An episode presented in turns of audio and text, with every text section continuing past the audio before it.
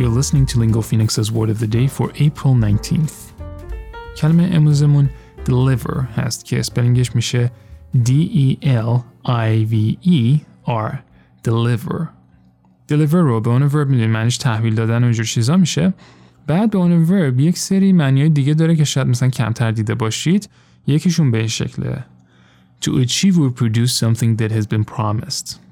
بعد من عاشق مثالشم چون خیلی تو ایران اتفاق میفته. شما این deliver رو دیگه اصلا از این بعد تو همه جملاتون احتمالاً استفاده میکنید و میگید که مثلا the company will deliver on its promises. البته برعکسش دیگه.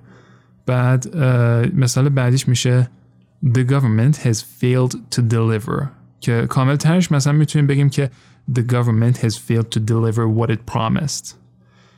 و یه مثال دیگهش مثلا توی مریم وبستر نوشته بود can't deliver on all these promises. که میتونیم این سابجکت هم بهش بدیم بگیم he can't deliver on all these promises. یه مثال هم میخوایم بریم ببینیم از Washington Examiner. President Joe Biden is aiming to deliver on many of his climate change campaign promises with a roughly $2 trillion infrastructure plan to help the country recover from the pandemic. حالا نکته جالب امروز اینجاست که یه معنی داریم از deliver که شاید یه خورده کمتر شناخته شده باشه به این شکل. To help a woman give birth to her baby or to give birth to a baby. مثالش هم میتونه اینجوری باشه.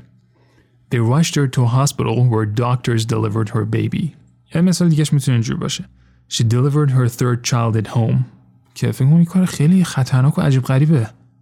حالا یه مثال خیلی جالبم داره از deliver که به یکی از معنیایی که میشناسید ولی جمله باحالیه احساس کردم که بدونید خوبه. اونم این شکلیه که میخوایم بگیم که مثلا این رستوران پیک داره میفرسته غذا رو یا نه و میتونیم از دوستمون بپرسیم که does the restaurant deliver؟ بعد دوستمون برمیگره به هم میگه که no you have to pick up the food yourself. با پادکست Word of the Day من محمد گلپایگانی هستم از لینگو فینیکس. Join our Telegram channel at Lingo Phoenix to make sure you never miss an episode of Lingo Phoenix's Word of the Day.